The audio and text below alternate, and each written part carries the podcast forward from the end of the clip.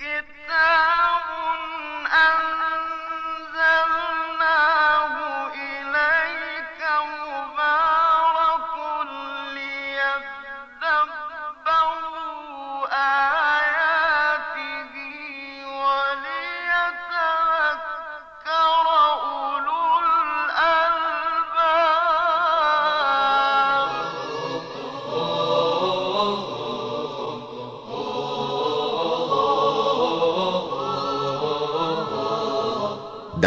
محضر قرآن.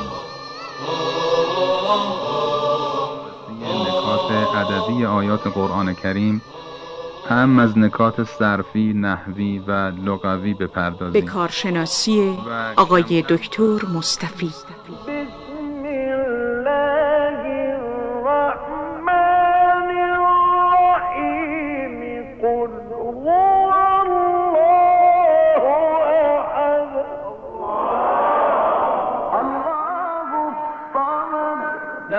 يلد ولم يولد. ولم يكن له كفوا أحد.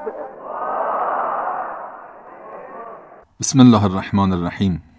سلام عرض می‌کنم خدمت شما عزیزان و گرامیان. با برنامه دیگری از سری برنامه های در محضر قرآن در خدمتون هستم. والبیت المعمور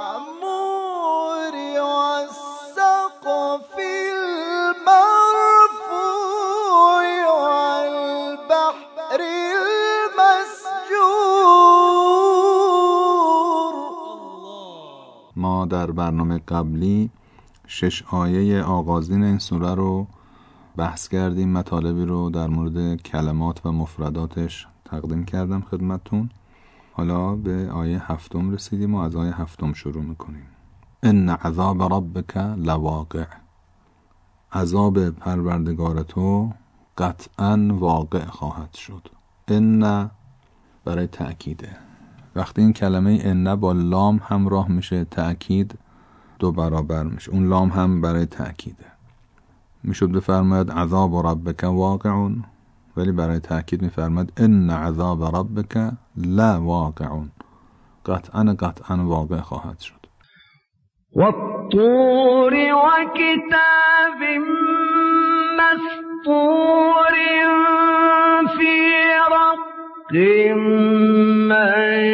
منشور والبيت المعمور والسقف المرفوع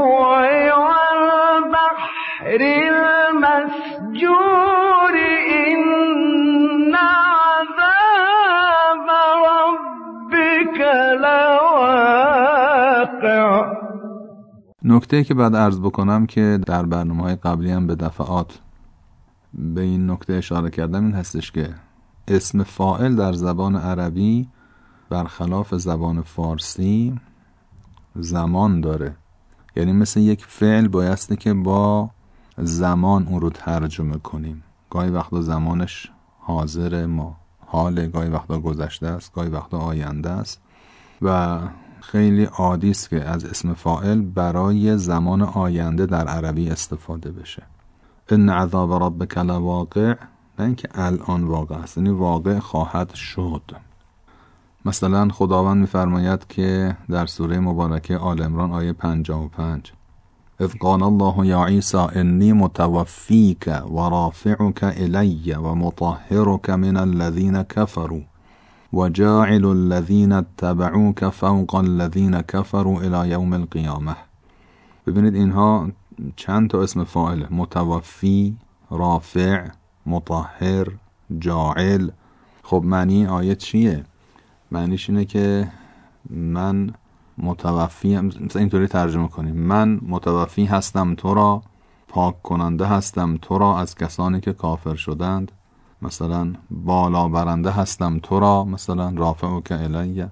نه اینطوری که این ترجمه اصلا ترجمه غلطی است. هم زیبا نیست مضافم به اینکه زیبا نیست غلط هم هست. این مثل یه فعل عمل می‌کنه اینجا.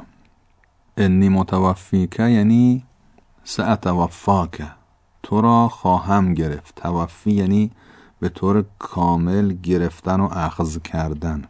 رافعک الیه یعنی ارفعک الیه تو را به نزد خودم بالا می‌برم بالا خواهم برد. و همینطور مطهرک و جاعل الذین اتبعوک تا آخرش. پس ببینید اینجا یک صفت اینجا حالا اسم فاعله. اسم مفعول هم همینطوره صفت مشبه هم همینطوره.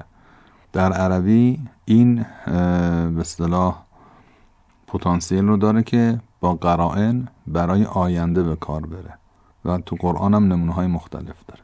کمان که برای حال هم می‌تونه به کار بره. حالا در اینجا ان عذاب ربک لواقع علی الظاهر از همون جاهاست که مال آینده است. یعنی واقع خواهد شد. ما له من دافع. ما له من دافع. ما یعنی لیسه ما نافی است. نیست برای این عذاب هیچ دافعی. دافع منش من زائده است. من زائده رو به دفعات ارز کردیم نه یعنی زیادیه بعد بندازیمش دور. این یه اصطلاح نحویه. یعنی معنای خاصی جز تأکید نداره. چون معنای خاصی نداره بهش میگن زائده. آخه من معنای مثلا گاهی وقتا بعضیت میره داره. مثلا میگیم و من الناس من یقول آمنا بالله. یعنی بعضی از مردم. یه وقت میگیم خرج تو من دار یعنی از خانه خارج شدم. یعنی شروع حرکت رو میرسونه. بهش میگن من ابتداییه. یه وقت میگیم خاتمون من فضه مثلا. انگشتری از نقره. این منو بهش میگن من بیانیه که جنس رو نشون میده. و و معانی مختلف. گاهی وقتا این من هیچ معنایی نداره بهش میگن من زائده. بعضی تصور کردن که این من زائده وقتی میگیم مثلا اینجا من زائده است مثلا داریم حرف بدی نسبت به قرآن می‌زنیم. لذا تاکید کردن که در قرآن هیچ چیز زائد وجود نداره. کی گفته من زائده داریم چی؟ یا مثلا با زائده نه اینا یه اصطلاح نحویه. یعنی معنای خاصی نداره جز تأکید. لذا مثلا شما ممکنه اینجا بیاید و ارزم به خدمتتون من رو اصلا تو کلام نیارید. اگر این من از کلام حذف می‌شد و آورده نمی‌شد معنای آیه عوض نمی‌شد. اون تأکیدش کم می‌شد. مثلا ما له دافعون. همین. ما له من دافع و ما له من دافع. به وجود من و نبود من فرق زیادی نداره. جز تأکید. والبيت المعمور والسقف المرفوع والبحر المسجور إن عذاب ربك لواقع ما له من دافع. این لامی که اونجا هست این لام چیه که من گفتم نیست برای او برای ترجمه کردم. فقط خواستم در ابتدای کار به اصطلاح با من همراه بشید بیاید جلو. ولی راستش رو بخواید این لام اینجا معنای برایم نمیده و بعد اون ترجمه اولی خودم رو در واقع اصلاح کنم. بگم هیچ دفع کننده ای ندارد نه اینکه نیست برای او دفع کننده ای. چرا؟ خودم دارم میگم حرف خودم اشتباه بود و بعد اصلاحش بکنم یعنی برای ترجمه نکنم. برای اینکه به این لام میگن لام تقویت. لام تقویت در زبان عربی لامی است که بر سر مفعول قرار می‌گیره و طبیعتا معنا نمیشه. اگر بگم برای همونطور که اول گفتم و اشتباه هست و اشتباه بود این کلمه گویی یک معنای خاصی داره معنای برای معنای تعلیل مثلا داره. حالا که این گونه نیست.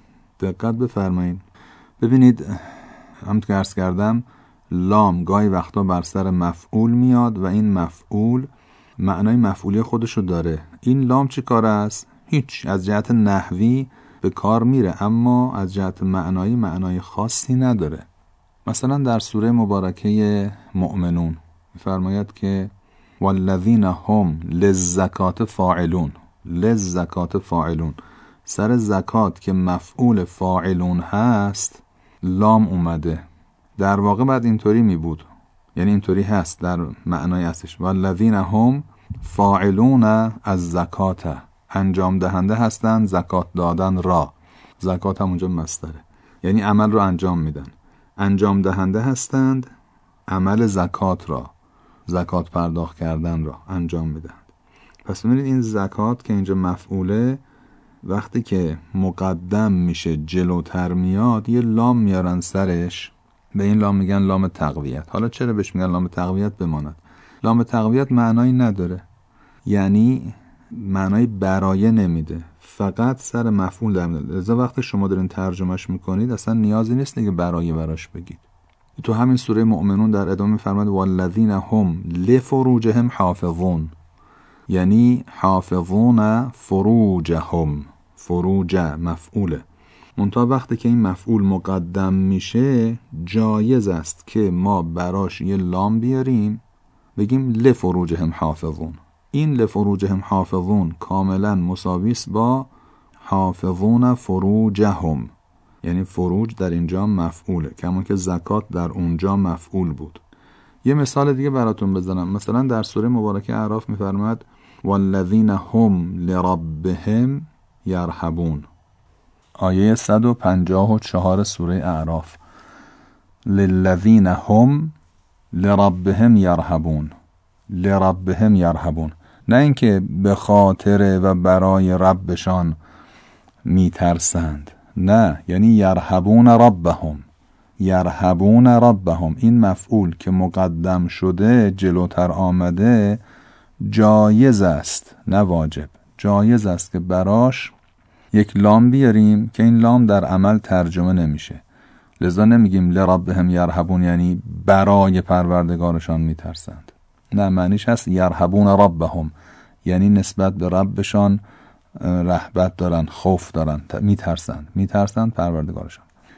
پس مفعول وقتی جلوتر آمد می‌توان لام براش اوورد این لام اسمش لام تقویته و در معنا تأثیری نمی‌گذاره و خودش ترجمه نمیشه. اینجا دارد ما لهو من دافع. یعنی چیزی دفع کننده او وجود ندارد. دفع کننده هیچ چیزی که بتونه او را دفع کند وجود ندارد. ما لهو یعنی ما من دافع ایاهو اینطوری. اگر بیاریم بعد از دافع قرار بدیم میشه ما من دافع ایاهو حالا پس معنای آیه روشن شد با این اوصاف که عرض کردم.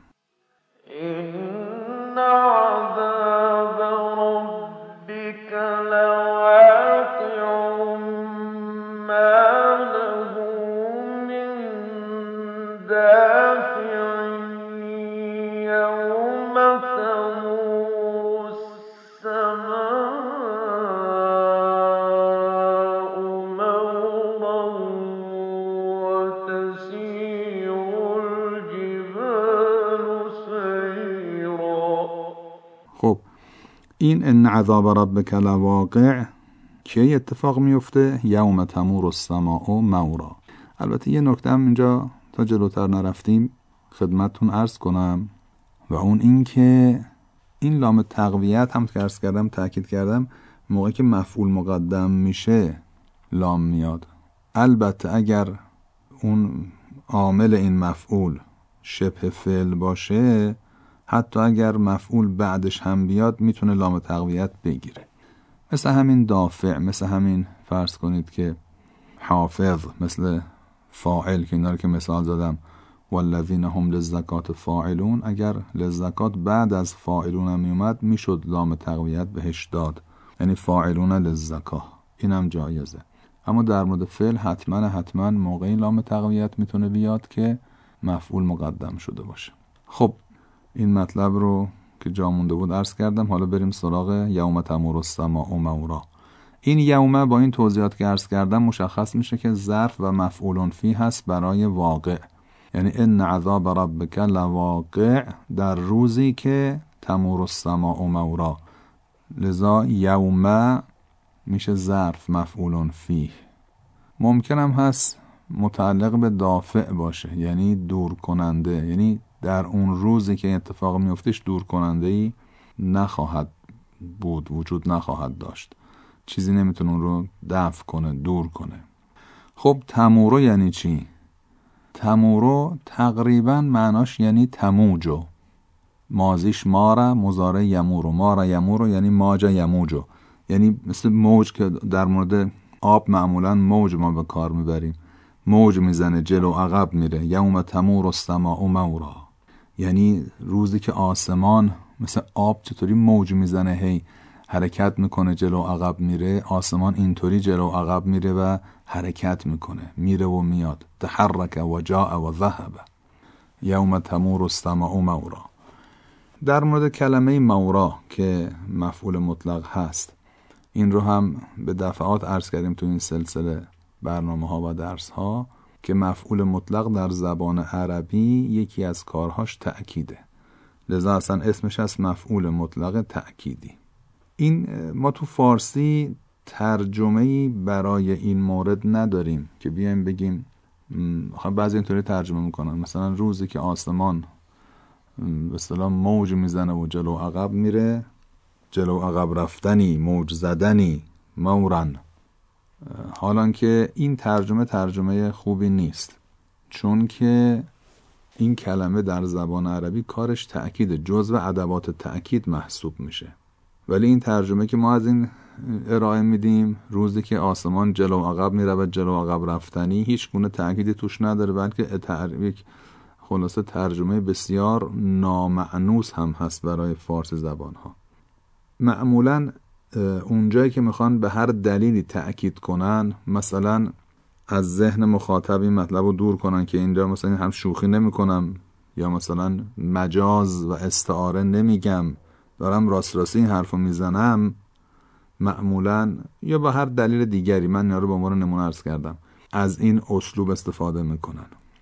یعنی مفعول مطلق تأکیدی جاش اونجاست که جمله به هر دلیلی یک تأکیدی میطلبه یا گوینده به هر دلیلی می‌خواد تأکید کنه. مثلا کلم الله موسی تکلیما نه اینکه خدا با موسی علیه السلام سخن گفت سخن گفتنی. بیا ببین چطوری با هم صحبت کردن مثلا. نه. اگه اینجوری بگی اصلا میشه مفعول مطلق نوعی یعنی نوع سخن گفتن داره بیان می‌کنه. یا مثلا ضربته ضربا یعنی زدم زدنی مثلا شدید. این نوعیه نوعش رو داره بیان می‌کنه. به این میگم مفعول مطلق نوعی. یعنی این میشه مفعول مطلق نوعی. در حالی که مفعول مطلق نوعی یک ضوابطی داره که اینجا اون ضوابط وجود نداره. این مفعول مطلقا مفعول مطلقای تأکیدی هن. لذا باید ترجمه کنیم. مثلا کلم الله موسی تکلیما رو بگیم. خدا با موسی قطعا سخن گفت. راست راستی سخن گفت. یعنی شوخی نمی‌کنم. یا مثلا مجاز و استعاره و کنایه نیست. راست راستی سخن گفت. این میشه مفعول مطلق تأکیدی؟ حالا در اینجام همین میشه. یوم تمور و مورا یعنی روزی که آسمان راست راستی مثل آب دریا موج ور میداره موج می‌خوره. هی میره عقب هی میاد جلو تکون می‌خوره. ثابت دیگه نیست. و همینطور آیه بعدی و تسیر الجبال و سیرا. کوه ها راست راستی را میفتن تسیر و حرکت می‌کنن سیرن. راست راستی حرکت می‌کنن. شوخی نمی‌کنه خدایا مثلا قصه نمی‌خواد بگه. داره تأکید می‌کنه. این جزء ادوات تأکیده. يوم تمور السماء مورا وتسير الجبال سيرا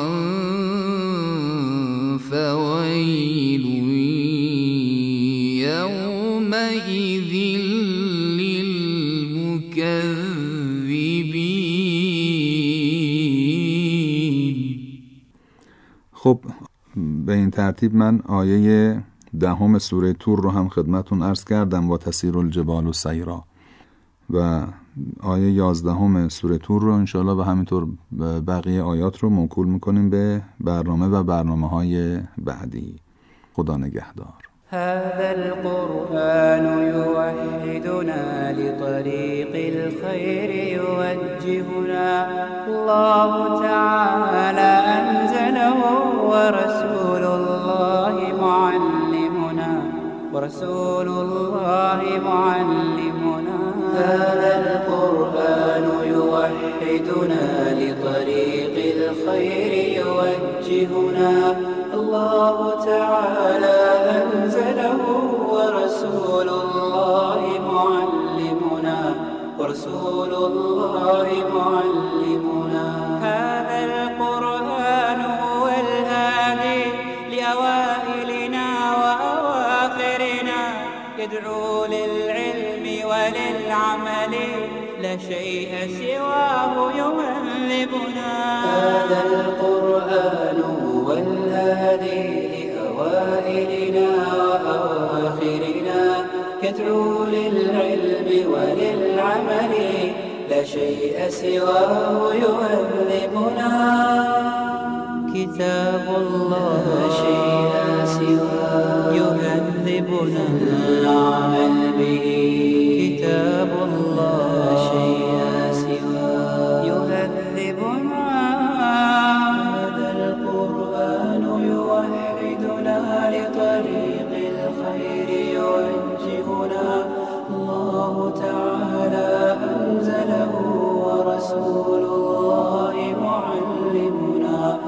so